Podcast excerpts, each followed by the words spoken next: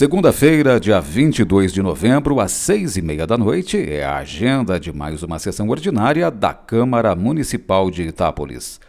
Quatro projetos de lei tratando de ajustes nos planos orçamentários, mais moções e requerimentos compõem a pauta, além de indicações que entram no expediente.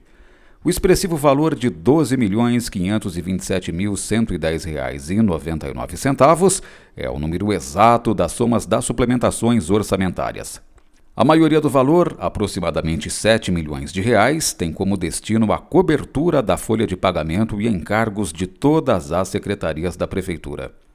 1 milhão 260 mil reais vai para a Santa Casa e mais de 2 milhões e 300 mil reais vão para as rubricas de precatórios judiciais e requisitórios de pequeno valor. Suplementações de verbas expressivas de final de ano para a cobertura da folha de salários não são novidade a rigor. A diferença deste ano é que quase 12 milhões de reais que lastreiam as suplementações têm origem em excesso de arrecadação.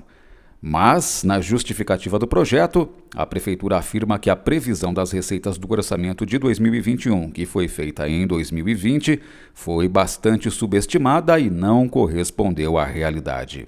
Antes da sessão, às 6 horas da tarde, a audiência pública vai mostrar em detalhes os números da suplementação de verbas. A penúltima sessão ordinária de 2021 tem ainda três requerimentos e duas moções na ordem do dia.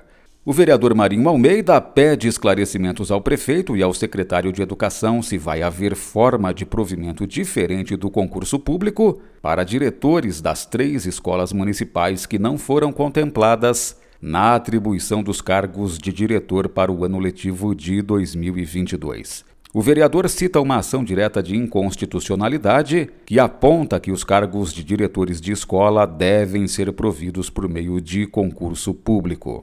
Professor Antônio pede esclarecimentos ao prefeito se o Distrito Industrial Vicente Negro, localizado na Avenida Tarquínio Belentani, vai contar com a infraestrutura necessária em 2022 para abrigar as empresas que receberam lotes.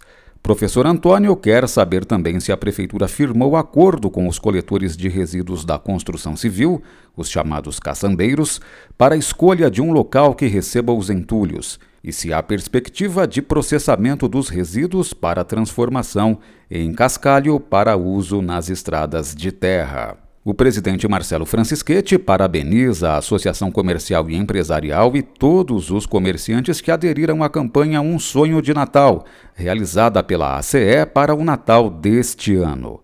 O vereador Guilherme Hernandes repudia o prefeito da cidade de São Paulo, Ricardo Nunes, pela liberação do Carnaval de 2022 na cidade de São Paulo. A sessão de Câmara vai ser na segunda-feira, dia 22 de novembro, às seis e meia da noite. Antes, às seis horas, vai haver audiência pública para detalhamento das alterações orçamentárias. Os eventos terão transmissão ao vivo nas redes sociais YouTube e Facebook e o plenário está aberto em sua totalidade de lotação aos munícipes. Veja a pauta completa e o inteiro teor das matérias em itapolis.sp.leg.br. Flávio Moraes, Jornalismo, Câmara Municipal de Itápolis.